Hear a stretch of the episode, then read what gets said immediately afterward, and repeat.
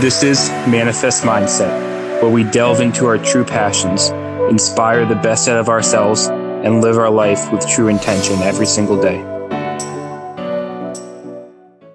All right, welcome back to an episode of Manifest Mindset. Nick, it's been such a long time since we spoke. How you been?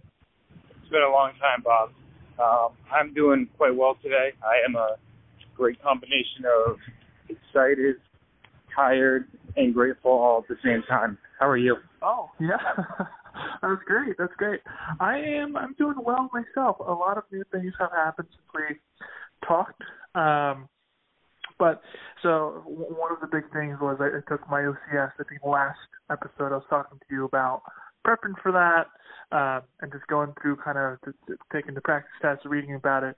And I think about 2 weeks ago I finally got to take it. So hopefully did well. I won't be finding the results, as you know, until June or July. So, yeah, it's been going well. Work's been crazy. Doing a lot of things with the McKenzie stuff, so the PUM program, that's been busy as well.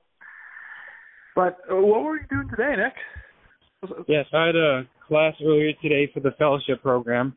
Ended up being a little bit of a shorter day slightly, but finished one fellowship and we've got the other new program up and rolling right now. So had a good combination of having a little bit of downtime in between, but it was just enough downtime to appreciate the trick the body's into thinking it's absolutely full recovered. So going to this one, just a little bit tired, a little bit fatigued, but it's a great opportunity. So you're going through that now? We finished it today. Oh, you just finished it. Okay, cool. Yep. Cool. So how's the fellowship going for you, Nick? It's been good, Bob. So we're only 2 weeks in, still very young in the program. Actually just about the time that you finished taking that test, we were just starting everything up. And so a lot of it, because it's still within the fellowship through Kaiser and the Kaiser system, I have some familiarity with how they work. So really the first weekend was pretty easy for me. But then we got started with the mentorship right away. It's going to be great, man. I'm definitely looking forward to it. It's going to be a great learning experience. And really this first couple of weeks is just setting forth the curriculum for the entire year, what we're going to be doing, what we're going to be focused on, and starting to get a few more reps under the belt. Yeah, I'm curious, Nick. I want to ask you, you've only been on the program for 2 weeks, but what's the major difference between the previous fellowship and this fellowship? Yeah, absolutely. Good question, Bob. So the last fellowship was much more focused on spine rehab and recovery, and so that one was truly where the large majority of my patients were all spine focused. We had specific mentors, and the mentorship was mainly from the schools of thought of some other mentors as well that have kind of combined a lot of other approaches. The spine fellowship was very much focused on spine-related patients, a lot of movement science, a lot of manual Australian approach to things, and that was a great experience. A lot of this pain fellowship is more focused on chronic pain patients, persistent pain, certainly making sure that we're extremely thorough to rule out any kind of orthopedic involvement, because a lot of times people will get labeled as having persistent pain from the mere fact that, well, the pain continues to persist, and sometimes we dismiss that as, well, it must be in their head or other things going on, right? But many times that can also be because, well, they just haven't had the proper care that they need from an orthopedic standpoint. And we need to make sure that we fully rule all that out, give them the help that they deserve there before we prematurely classify them into something that would no longer be appropriate for them. And so that's really the main approach for this year is, can we separate any kind of tissue pathology experience from the pain experience and really learn how to optimally treat both of those two things in very different hands. Yeah, no, I mean, it's a big part. We know this regular spine patients without any of the classification of the chronic pain. There are a whole bunch out there, but there's also a handful of them that have this all these other central stuff going on as well. So that's an amazing thing. Now Nick, how much of the pain science or the pain stuff did you get in your spine fellowship? I'd say we got a very strong intro to it. We certainly got a lot of exposure where it was enveloped pretty deep in the program where We had a couple of individual classes based on just that of itself, but then also just the way we talk, the way we communicate with patients, the way we set expectations for that. So there definitely is an education and understanding in it. But part of the benefit for this new program, too, is that, you know, is the mentorship and focus mostly around that component, other not just how do we be overt with some of that education, but how do we blend it very smooth and very practical into everything, other than, of course, being able to take a class from Southern Australia throughout the entire year as well. Wow. Like, you're gonna be a machine. Everybody that comes, you're gonna be like, all right, you do this, and we'll make it together. That's great. Good for you, Nick. That's, appreciate that, Bob. We'll see what the future entails, right? But for now, short term, it's, you know, just one year at a time, one thing at a time, and looking forward to learning a ton from this opportunity. Yeah, no, I'm curious, how much mentorship do you get from that fellowship? Yep, so it's every week. It's in-house mentorship for this, and we'll have different clinicians show up from different locations to come to me, but it's usually about 3 to 4 hours every week. Wow. Oh, that's great. And this is over the span of a year, I assume, right? Yep, yeah, over a whole year. So, you know, whether it comes down to 150 hours or a little bit more, as far as just the in-clinic while I have patients. Other than, of course, the great thing is that, you know, almost half the mentors are at my specific location, too. So the access to them, right, for me, that's huge. And just the culture of learning there, that is invaluable. And just, hey, let me have a quick 5-minute conversation with you real easy, or have lunch at the same time and go over all these different things. So the access to that information, the conversations it brings up around the workplace is just as valuable as well. No, yeah, definitely. I mean, we always talk about you want to surround yourself with the people that can kind of build you up. You're the average of the 5 people you spend the most time with, right? And I get the chance to I guess, experience that as well. My current new job, I'm working with a higher-level McKenzie therapist, and just throughout the day I get to bounce ideas off of them, talk to them about patient cases, and it just makes the work so much more fun and so much more exciting, and then there's just all that, I guess, growth that comes with it as well. So definitely, I'm happy for you, Nick. It sounds like you're pretty pumped, you're pretty happy about where you're at, and I'm really happy for you. Good for you. I appreciate that, Bob. And I'm curious from your perspective, right, because I do believe in surrounding yourself with those great people. What types of questions from everything you've been through now with your residency program, what kind of questions do you find yourself asking this other more seasoned, trained veteran? What questions do I ask myself? Yeah, like really, what kind of questions are? Give me an example of a couple patient cases you've brought to him and have asked certain questions about. I'm curious, kind of where your level of thinking is now compared to where it was when you were entering residency. Yeah, so when I initially, I think my questions really changed when I kind of realized that when we treat musculoskeletal stuff, or just when we treat patients in general, it's not so black and white anymore. Like my questions in the past used to be like, all right, if this happens, what do we do next? Kind of thing. Or yeah, if X happens, what do we do when the next kind of thing? Like X equals Y, Y equals X, or it doesn't happen like that. But as I kind of started treating, and then my questions started reflecting the fact that instead of a world of black and white, there's a lot of shades of gray. There's a lot of room of, okay, there's no right answer, but what's the clinical reasoning behind it? And then just kind of explaining or asking the mentor's clinical reasoning, and then me then sharing where I would go, and then kind of bouncing ideas and reflecting off of each other there. That's kind of where I'm at right now in terms of my training. But obviously, I'm still very young and early in the process. Absolutely, Bob. No, I appreciate sharing that. And, you know, it really is. You come out of school, you come out of different phases of your career, and it's like everything is very much if this, then that reasoning, right? It's like this thing should or must lead to this next thing, and that's just ain't the way it works.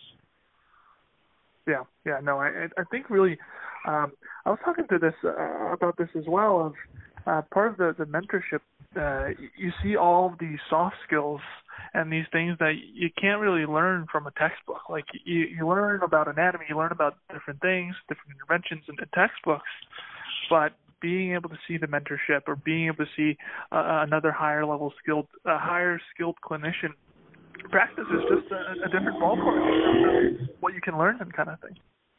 Absolutely. You know, the number of times I thought of myself early in residency and I would say something to the patient, or I think I said something, and then a mentor of mine would say what I thought was the same exact thing, but somehow it got the patient to respond extremely differently and respond way better to that.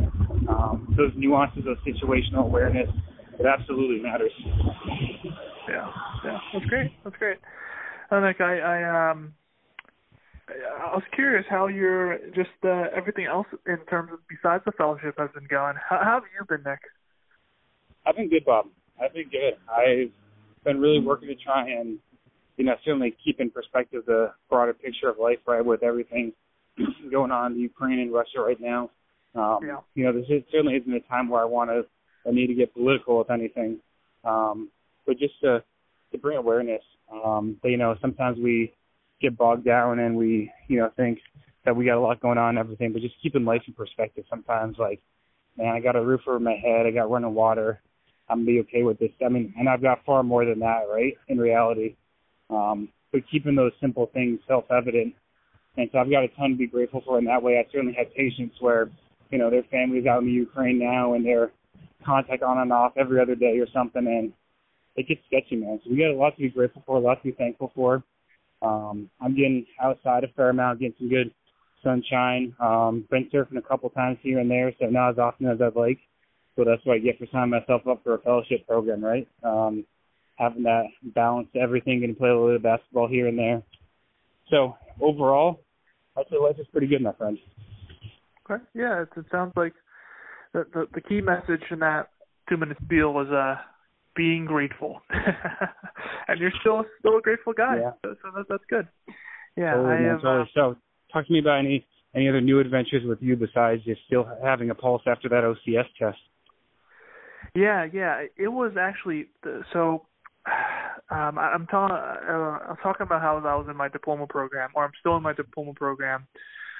So part of it is the first 12 weeks is a didactic portion where we have to read around like 10 to 20 articles a week and then discuss it with people kind of all over the world over like a form software or just basically online. And the week before my OCS was on Sunday, so the big exam was on Sunday. I probably had the most busy week of my entire life. Bob saying for those people who somehow don't know what this man means by busy, if you haven't heard any other episodes, that's saying a lot. Well, yes. Yeah, so I'll walk you through my day. Basically, I wake up at 5:30. For the week before that exam, I would wake up at 5:30 in the morning. I would basically get ready, drive to work, so I have an extra hour before my shift started to study for the exam.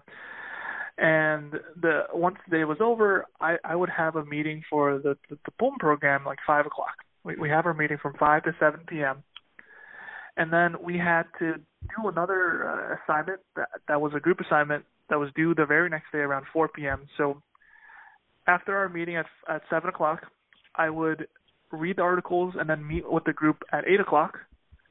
And we would discuss until 9 o'clock, finish the article until 10 o'clock.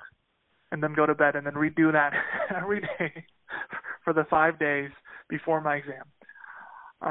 You crazy man!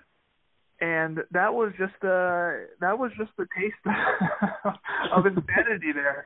But I made it through. I don't know how well I did on the exam because I had so much extra time for my OCS. Like they give you 7 hours, but I finished in 4.5 hours, so I had an extra 2.5 hours to kind of just not use. I don't know if that was a big mistake or not. I'll be letting you know in June, but that's basically what happened. And it's been going well. I got my placement of where I'll be going to do the mentorship for the diploma program, for the McKenzie diploma program. So I'll be going to Austin from May to July for basically the 9-week training 360 hours of just one-on-one mentorship with some more senior faculty McKenzie people. Fantastic. So I'll be doing that, and then I'll be taking the exam in November. Once I take the exam in November, I'll be applying to a fellowship for the following year. And that's my current plan. That's where I'm at in terms of my career and education goals. So not that much going on, but enough to kind of move forward, you know? That's fantastic, Bob. And so you're in Austin, Texas. You'll be there for 9 weeks. And tell me more about the setup. What's it going to be like down there? What's the what like? I'm sorry? What's the setup going to be like in Austin? So you're in the clinic. Are you working? Is it just pure mentorship time when you're down there? It is just – so long story short, I'm basically just going to be with one mentor for the entire time. So basically I'm going to be treating patients. He's going to be watching me the whole time, or supposedly he's going to be watching me the whole time. And then in the middle of the time I'll be down in Austin, my mentor that I'm assigned to, he's an instructor for the McKenzie Institute, so he'll be actually teaching two courses. So I get the opportunity to fly with him, to get to see him teach the courses and be kind of like a course assistant. Oh, so fantastic. I'll be flying to Austin, and then I'll be flying to New Jersey, and then back to Austin, and then I'll be flying to Chicago, and then back to Austin, and then flying from Austin back to where I live, so New York City. So it'll be a lot. It'll be a lot of good mentorship and a good education. But I'm very excited. I'm very excited to see where the future holds with that. So that's where I'm at. That's where how the mentorship works, and it's an exciting opportunity that it's kind of like a once in a lifetime opportunity that a lot of people just talk about this experience of kind of being like the pinnacle of educational experiences for them, like people that've gone through the McKenzie training. So looking forward to that. That's where I'm at. I am beyond excited for you. That kind of level of dedication, commitment is something that I had no doubt whatsoever that you would have, that you do have, that you've shown before. At the same time, to actually sign up for that, to do it, right? That's another level of commitment to stay with that, and it doesn't surprise me at all, my friend. I will be very curious to hear a ton of updates from you. As we've spoken about many times, you know, the next time we're in person, it would be great just to pick your brain, learn all the things. And I just learned from the wisdom that you've developed over the years, the great mentors that you've had over time, and just excited for how you've grown yourself to help other PTs and help other patients at the same time. Yeah, no, I mean, same to you. I'm looking forward to that day when we're both in the clinic together and just kind of bouncing ideas off of each other while we're looking at a patient. I don't know when that'll happen, but I'm sure. Hey, that depends how soon you open your own business and hire me, right? I don't know about that, Nick. Maybe you'll be the one hiring me. I don't know. But no, we're both kind of at a good pace of moving forward with our careers. No, I find it so interesting on how that I don't know what we're. It feels so long ago, but we were just. Well, I was just in school about a year and a half ago. You were in school about 2.5 years ago. Good math. So, great math on that one. Yes, yeah, so it's I don't know. It feels like it was so long ago, and I feel like I've grown so much in the past year and a half. I don't know. How do you feel about that, Nick, for yourself? You know, time is always interesting, right? I think sometimes we're under-focused on time. I think sometimes we're over-focused on it. And memories are formed by distinct moments, by differences. They're not necessarily formed in our understanding of time. When we say that, oh, years go by so fast, they do, but it's also because experiences start to meld together. It's monotonous. It gets to be the same thing. When you're in school, it's different classes, different situations, different travel abroad, it's different friend groups back and forth and everything. And you're doing these progressions. And so for us now, where it feels like, wow, so much has happened, right? Pandemics, wars, moving across the country, different places, all these flights and everything, all this learning opportunity, meeting up with tons of new people. And you think, wow, all that was within these period of a couple years? that's crazy, that's insane, that's awesome. But also, it's in many ways that's what life should be. There's nothing wrong with slowing down, nothing wrong with taking it a little bit easy every once in a while. But we were made to have this kind of contrast, and I get excited by it, man. I think when life not slows down too much, because there's nothing wrong with taking it slow, sitting back, hanging around a fire, and I mean that's just me, right? But once we start to have everything just meld together, and this year is like the last year, before that, and it blurs together, and there's not enough, not change for the sake of change, but excitement or passion or energy. Gotta switch something up, man. So I've been very fortunate and glad about the pathway I've been on, and like you said, it was the other day when I was thinking, okay, I've applied to these residency programs. Do I take the bold move and head out to California? Whereas the analogy in John Winslow said, hey, man, you're going to your favorite restaurant, right? You're going to your favorite restaurant, which is the residency back in New York. You know the meal there. You know it tastes good. You know it's delicious. You know it's one of the best things out there. But you got this other place called California. You know it's good. You've heard great reviews, heard amazing things. People keep coming back, and it's great. But you don't quite know exactly what it tastes like. And you can't lose.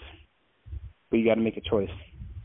And how that decision and a series of decisions after that have changed my life forever for the better. And we'll continue to build on that. And these are far from the most important decisions I've ever made, but they're hugely significant ones as well. My goodness, Nick, you just gave me chills. Every time I come and talk to you, Nick, I just got chills. Bob, the only reason you got chills is because you're in New York, man. We got sunshine out here. No, it's actually snowing today, believe it or not. So somehow I do believe that.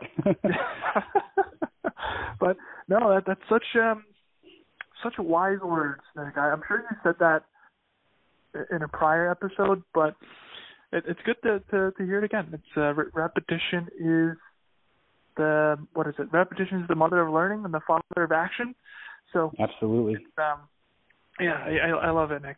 I think and timing is everything, right? Too is I've been fortunate. There are a couple of mentors I wasn't able to have, but also, some people I've been able to have along the way that, whether they're retiring in a year or two, or they're winding down their mentorship experience, I've been fortunate to have them in the role I have along the way. Yeah, for sure. I'm very grateful for where I am right now. And like you said, it's all you can do right now. Just take a step back and realize, I am grateful that there are things that are great in my life. And then again, I'm super thankful and very lucky as well. Nick, I know this podcast is all about accountability, but it's just very great to just talk and catch up with you and seeing how you're doing, and just listening to you talk sometimes. I'm reminded consistently. Sometimes that's the best accountability there is, right? It's like in this crazy world right now where, people are moving around, things are going, there's a ton of uncertainty out there. Sometimes just these little action steps of, hey, you made my freaking accountability is I get the opportunity to talk to Bob Chang next time we do an episode, right? Even that sometimes is, I'm not going to say enough, right? But it's like, well, it is enough, right? And it's, Can you take an action step in moving towards a meaningful relationship and continuing to invest in that stuff? And the more and more trips around the sun I've been on this earth for, the more and more I realize how important those things are. Yeah, for sure. Nick, I don't consciously think about this, but probably in the back of my mind, I think about, I'll be talking to Nick in X amount of time. I should be ready. I should be at his level of dedication, of wisdom, of basically mental fitness and things like that. I need to be ready. So, again, thank you. Every other episode, I do thank you for your time and your wisdom and your influence on me. So once again, thank you, Nick. Dude, that's right back at you, brother. Yeah, I think it's a good place to put a pin on it. Do you want to add anything else, Nick? No, I really don't, Bob. I think I'm excited for you going to Austin. We'll be in touch before then, obviously. Give Texas my best. It's been a while since I was down there. Never in Austin, but spent some good time in Dallas for a while. You're a brave man for going in the summer because that's when I went too. But I think you're going to enjoy it down there and get a heck of a lot of good experiences. But then I'll just keep doing my thing for this fellowship program. Yeah. Do you have any accountability things you want to set for yourself? So I'm giving a part of our fellowship is we give these critically acclaimed topic presentations, and I signed up for doing mine in very late April. And so for me, it's going to be, let's get some research. It's going to be by the next time we talk, depending on when that is, but moving forward with finding my primary sources for articles. I'm going to do an interesting delve, and I don't know how much there is besides physiological evidence I can make a lot of correlations with, or if there's a lot of kind of harder, higher-level research correlations out there or not. But I'm going to give a presentation and dig into it myself because I don't know that much about it, but the patterns of nasal breathing versus oral breathing, so nose breathing versus mouth breathing on chronic pain. Yeah, I mean, so, that's an interesting topic. I love to hear more about it. You know what? I'd love to hear more about it too, but I got some ideas. I got some fun stuff, but I'll find out a little more and we'll give you an update. Yeah. Yeah, I love it. I love it. I hopefully we'll get to talk about it next time. Yeah, for me, it's I want to talk to you again. That's my accountability. Love it. We're gonna, at least in the next month or two, we'll at least talk once, and that's all. It's simple, but sometimes simple things are the best things. You know, I'll keep trekking along, but getting the chance to be accountable with you and just talk with you, and it's a wonderful activity. So basically you're telling me that you're setting up a horrible goal for yourself because your goal depends upon the reliability of someone else. So if you can't rely on the individual, you're basically screwed. Yeah, but you're probably the most reliable person I know, Nick. So there's no problem there. You know what? I think I could burden myself to have that conversation. All right, Nick, it was a pleasure. Take care, Bob. All right, see you next time. Bye-bye.